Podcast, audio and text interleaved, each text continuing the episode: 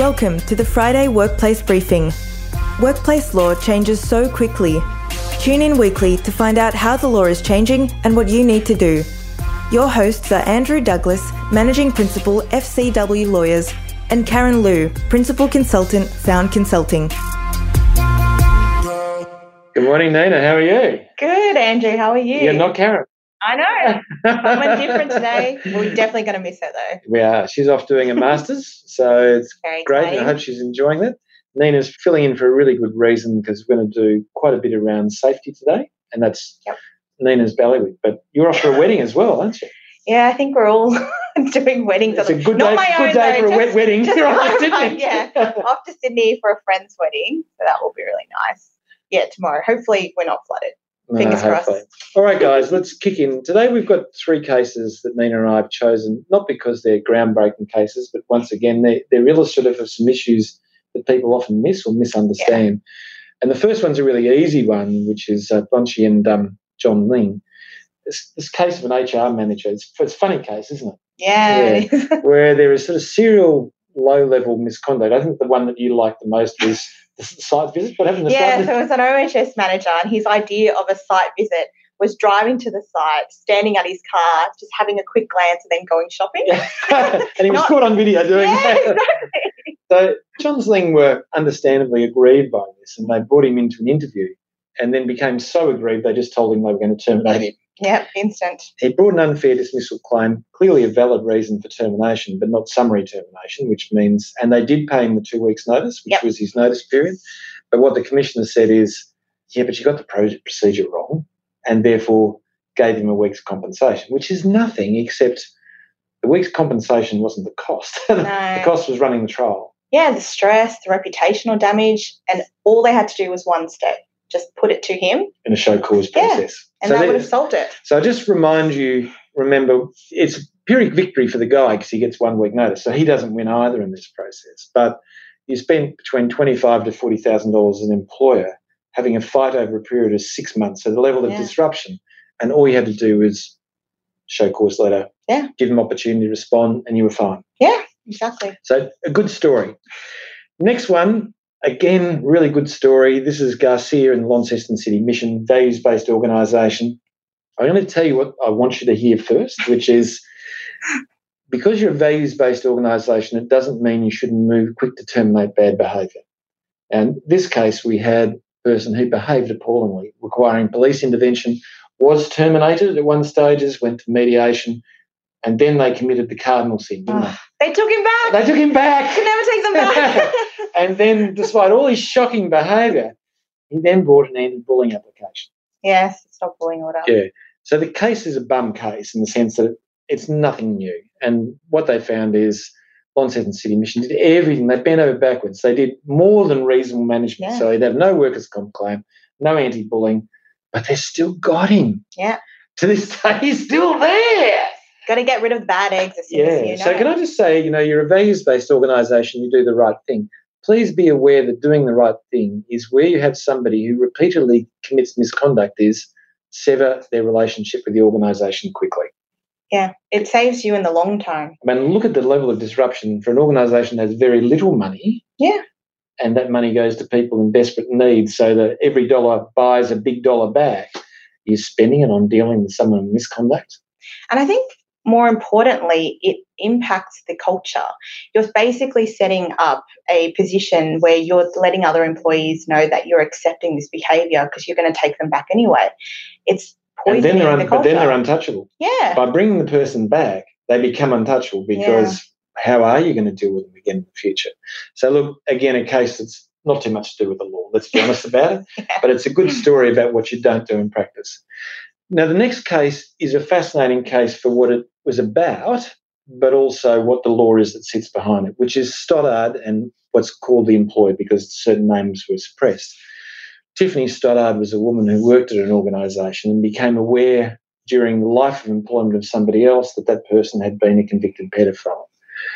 Her first step was not an unreasonable step. She went to HR and said, Look, this bloke is a convicted pedophile. The HR person went to get advice. The advice came back from lawyers saying, we can nothing can do about it. They've been here, they've not committed any act which is suggestive that they're a pedophile. No inappropriate behaviours at all. None at all. And there isn't any process by which we shouldn't have engaged them. You're not to say anything more about it. You've got to live with it. And made some adjustments around the workplace to manage it. But then she went out and broadcast it. Yeah. And as a result of that, her employment was terminated. So, can I be clear about one thing? When she was given that direction, not to go out and talk about it, that was a lawful and reasonable direction.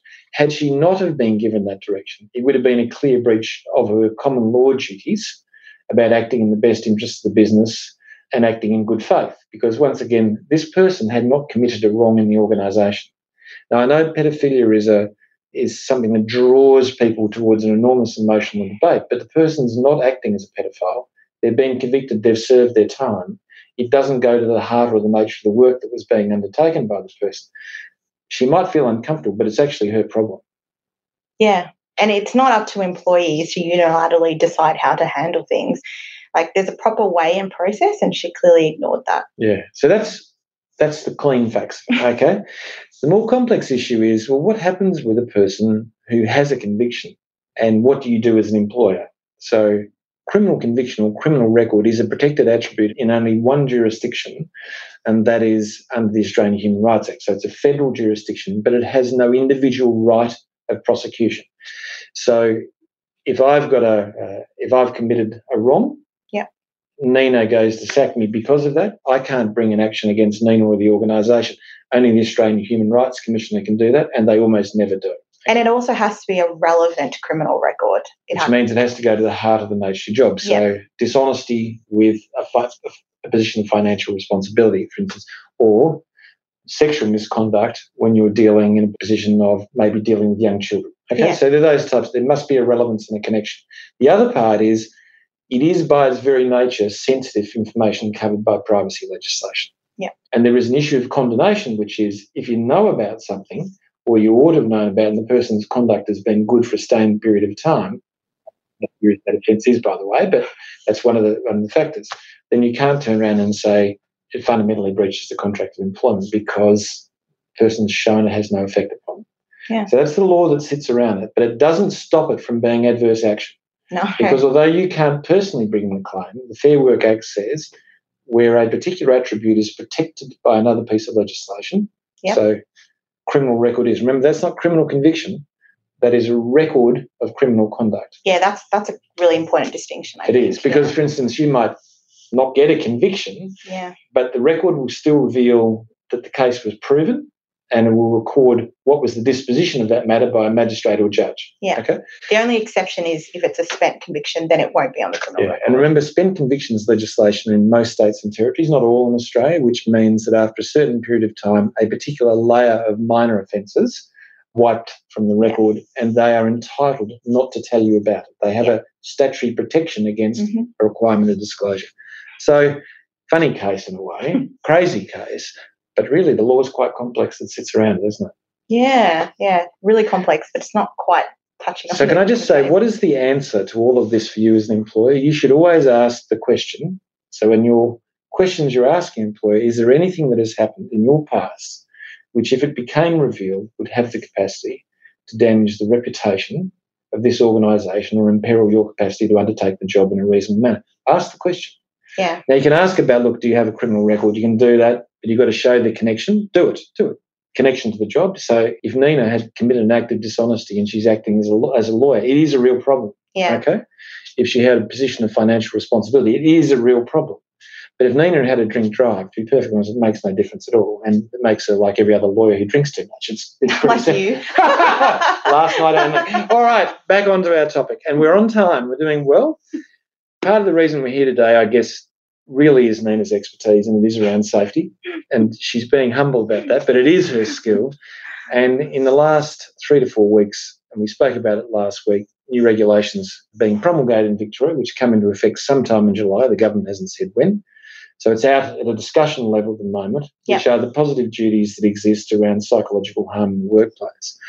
And this is something pretty different to anywhere else, isn't it, Nina? Yeah, it's probably the first of its kind because we have in New South Wales the Code of Practice, but there is nowhere else in Australia where there is actual positive duties to identify and eliminate psychological harm. So if I can just, if I can grab that as a, put that into a bite for people. In New South Wales, the code creates a position where it is evidence of reasonable practicability, what Yeah. you should do. So it falls under a primary duty. Yeah, because it's evidence of industry knowledge. Yeah. Yeah. Whereas in Victoria, what it's saying is, no, this is a positive duty. Therefore, there are two core elements. This is one, you must have a demonstrable system, which is more than just education. There Yeah. has to be a genuine system. And second, there is a disclosure obligation that arises for any complaint of the more serious nature of breach, which is bullying, sexual harassment, and, And uh, violence and and, violence. Okay. yeah. So they're things you must disclose, and that happens annually. Yes, that's right. WorkSafe now will require those annual reports, and you have to keep them for five years. And that's all employers. all employers. It's not limited to small businesses at all. Okay, so there you go.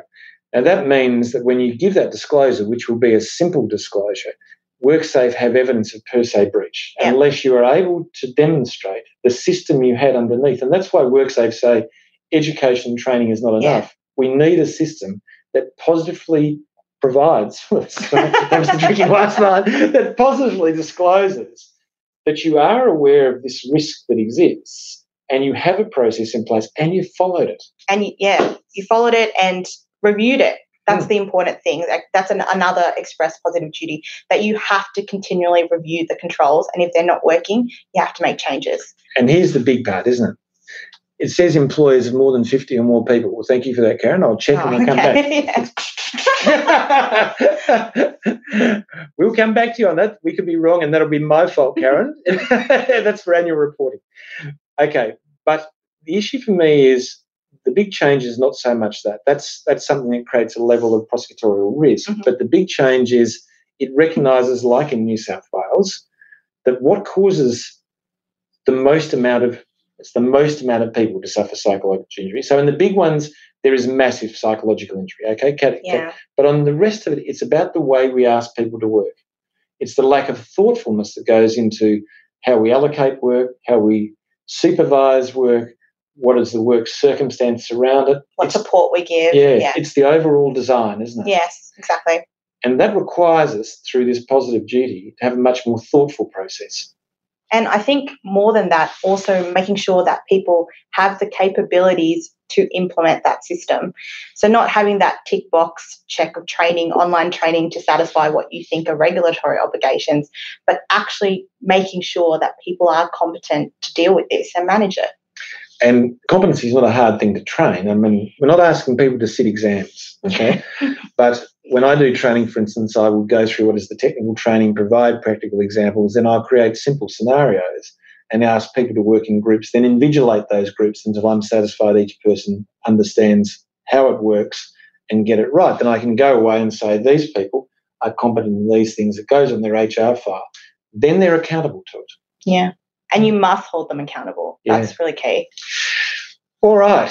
The second issue that you were here to talk about today, and I guess it's perhaps one of the more alarming things. Last week we spoke briefly about recent um, surveys that were done about how women were treated online.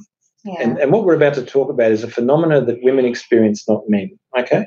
So this is an evidence based issue, and the evidence shows that women of a non white Anglo Saxon background of the dominant culture that exists in Australia, women who are not of that dominant culture, 70% of them will receive remarks that goes towards their ethnicity Yeah. and derogatory remarks that goes to it. Now that's that's not something that men experience, it's something women experience. This is a power issue. 50% of them will experience comments which are directly related to sexuality, body shape, Their mo- like status as a mother. status as a mother. It is amazing that this is happening, and then, um, the insidious nature is that it's there all the time. Yeah. So you might only get that remark, but if I'm rude to you, well, that, that rudeness was a once off. It doesn't sit in cyberspace for everyone else to read. Yeah. And pile on as well. That's right. And we do get that trolling and piling on that Yeah. happens. But what about workplaces? What's the effect in online attitudes and behaviours toward women? Is there a similar phenomenon? I think the e safety commissioner did a survey, and it was actually one in three women experience some kind of online abuse in a work context. So can we abuse the E- e-safety commissioner because the e-safety commissioner basically told women that they Ah. should get a life, have a bit of perspective, don't overreact to it. That was the strategy. Yeah, it was really, really disappointing when we did research into it because they are the body set up to protect women. And a lot of their strategies was like maintain your composure, maintain perspective, all of these strategies which put the onus on the woman to protect herself rather than actually putting useful strategies and looking at the system itself, which is flawed. So we've told you what a problem is that exists. It's a pretty awful problem. Yeah. It's an insidious and evil problem in the sense that it repetitively hurts people. It provides faceless people to attack. And you notice this is happening to women about bodies, about their gender, about their sexuality, Yeah. about their race, something which is aimed at women. Men don't experience this on anywhere near the same level. No. So this is a power based problem. The issue in the workplace is none of this is new, and the law does contemplate how to manage it. So, look, I'll just talk briefly about the law, and then maybe you can talk about what are the solutions, because the E Commission certainly didn't. can I just say, and it's just shameful to put that obligation back onto women. Yeah. You know, we know as women leave home in the morning, they take risk with them which men don't. They're aware, they look around. We've created a circumstance where women have to manage risk for themselves because men in the world won't. Yeah. Okay.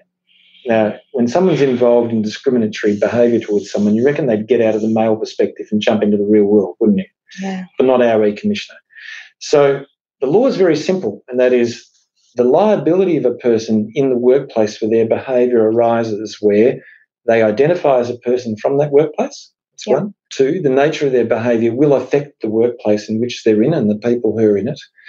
They do something to another person in the workplace, online, outside of work, which stays alive sufficiently to be in the workplace. Yep. Or they do anything that fundamentally goes to the heart of the nature of their employment, like criticising the workplace Yeah. all those things are inside the workplace as far as disciplinary action goes. Now, last week we also talked about how you carve out risk around liability for workers' compensation. You can see this is around documentation and training. Yeah. So, Nina, we've looked at a number of out of work behaviour policies Yeah. that exist, and they they are really about liability push rather Yeah. than about explanation. What But- should we do? the focus is really in a lot of businesses to not link it back to the workplace. But unfortunately, like you said, that's not what the law says. So, what policies should be focusing on is identifying in a really clear, easy to understand way what kinds of scenarios would be linked back to the workplace. But also drawing a line in the sand to say what isn't, so that employees are aware of what they can and can't make workers' compensation claims for. Along with that, really, really need to do really good competency training so that people are aware what is appropriate behaviors and actually test to see if people are competent, not just like I said before, having a checkbox system say that, oh, I've done what I need to Yeah, do. please don't for this Uh, sort of more sophisticated stuff. Please don't use online testing, No, okay? Because yeah. it's it's a dumb system which doesn't actually test capability. Yeah. And what I'd urge you to do, and what we've done, is often create a flowchart of the types of behaviours and how it affects and Yeah. where liability sits as a result of it, so people can go, you do this, you're not protected in this way. Yep. You have these risks of punishment in these ways.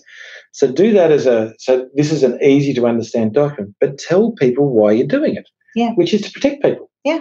And that the organisation, you know, the thing that disappointed me most about the e-commissioner's responses, and there's so much that disappointed me, is the failure to rally employers to say, your people are your responsibility, step behind them. So if somebody Yeah. said something bad to you, I would hope our organisation would get in behind and go, this type of behaviour from this person is unacceptable. yeah, As an organisation, we should be there saying these things.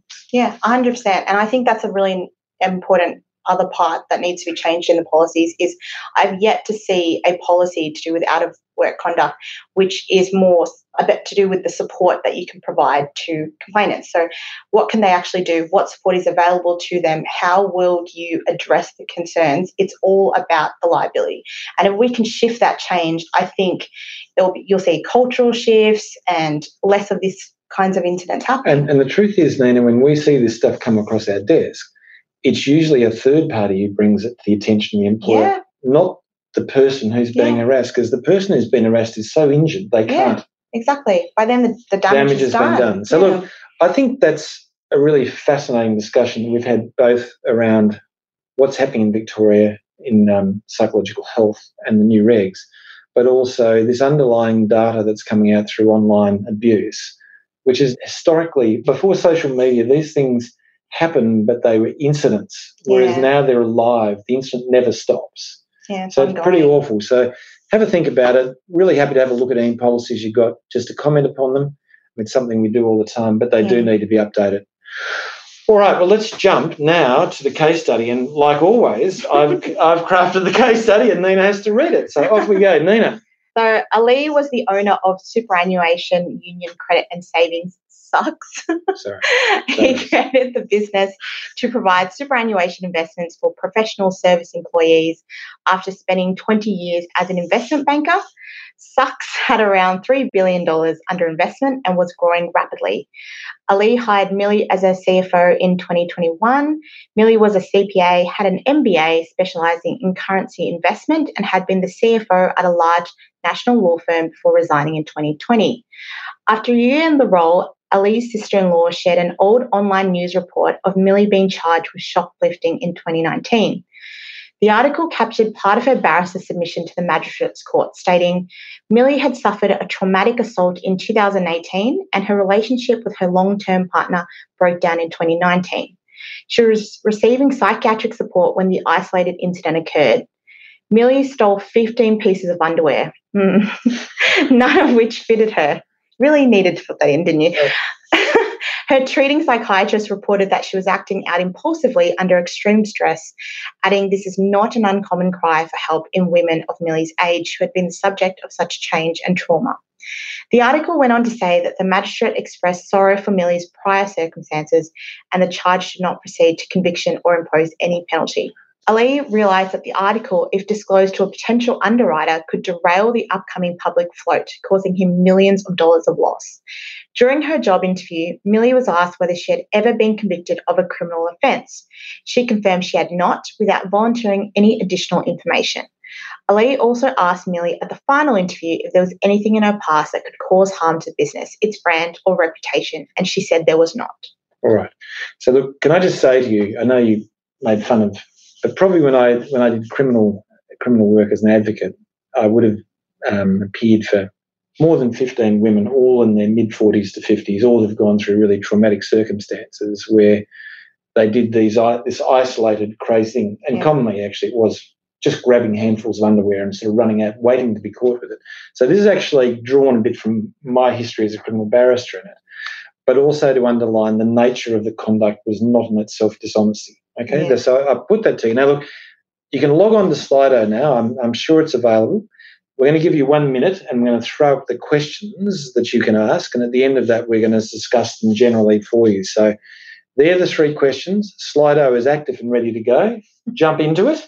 Okay, so you can see today this is agitating some really complex bits of law. And although it's a, it's a small problem, it's actually quite a difficult problem. And it's one of the problems, we get things like this probably four or five times a year Yeah. where there's enormous downside exposure, but what do you do about it? So that's the heart of what this problem is. I've got this issue, but what am I going to do about it?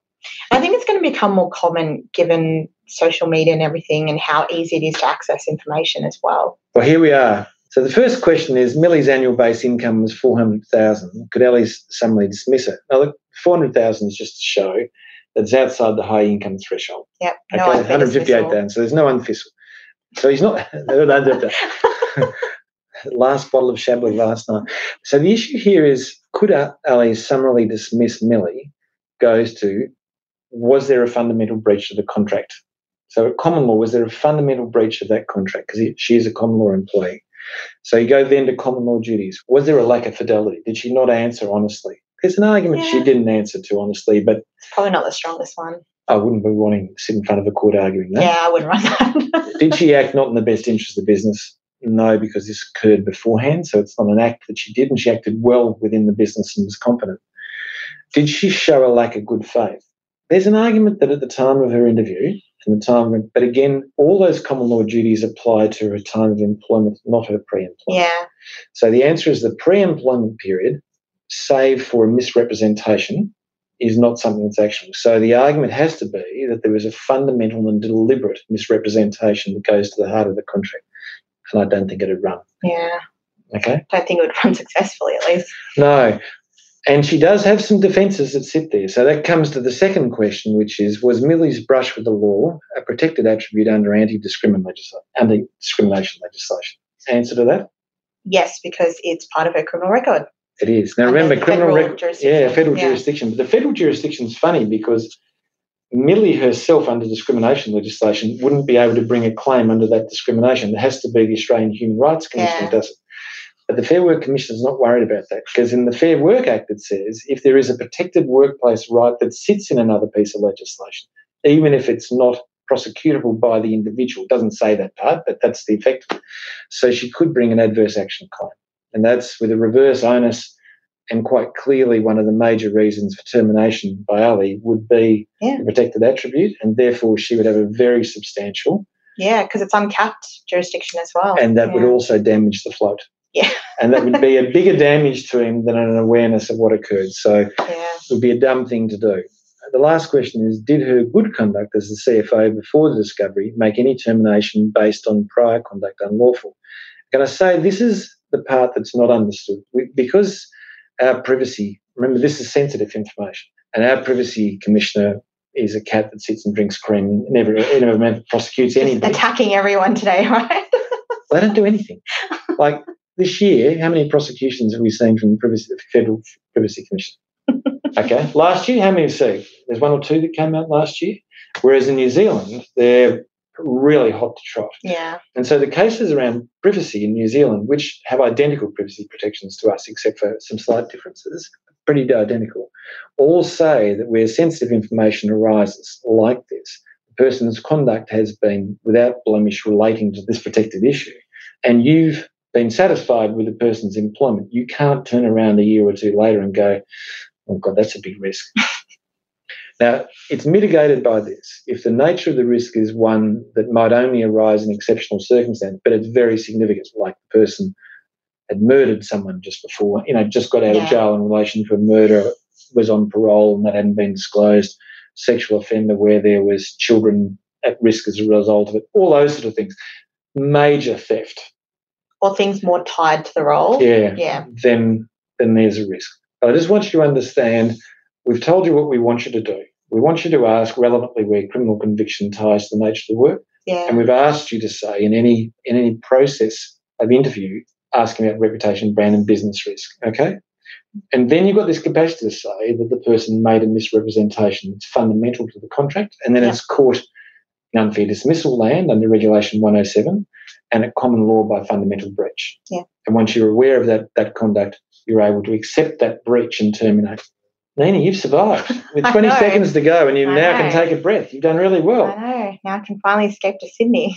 Changing my flights to do. It was lovely to have you along. We look forward to seeing you next you. week. I'm not sure what's on next week. We meant to organise that, but I was too busy resuscitating Nina downstairs over coffee before we started. Lovely to see you all here today, and we'll see Karen back next Yeah. week with me. So see you later, guys. Bye. Bye.